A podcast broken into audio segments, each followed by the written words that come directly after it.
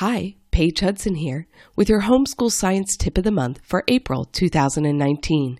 This month, I want to share with you the best plan for success is to be consistent.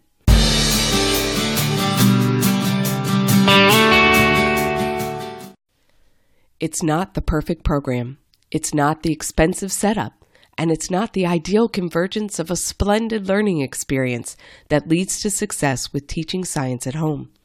It's consistency.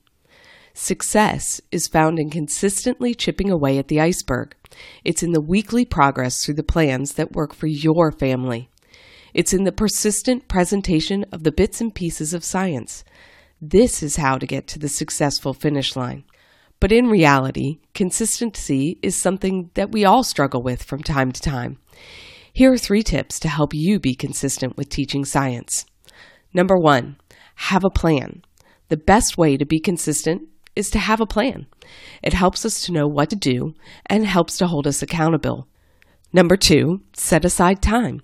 Once you have a plan in place, the next thing to do is to set aside time each week to do science, and then make sure that you don't schedule other things during that time.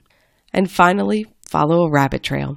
Every once in a while, you want to follow one of those rabbit trails to keep your student interested in science.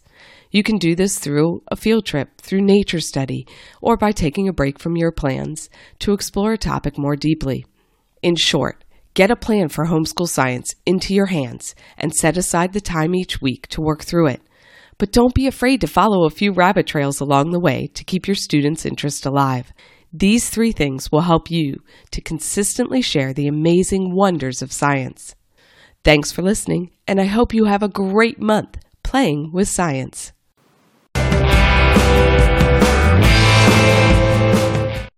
I trust you've been encouraged by this Homeschool Science Tip of the Month, which is sponsored by Elemental Science. If you've enjoyed this tip, would you take a moment to leave a quick rating or review on the Tips for Homeschool Science show? I can't wait to read your thoughts and appreciate you taking the time to leave them. Then you can head over to elementalscience.com to see what we have to offer to help you teach science in your home.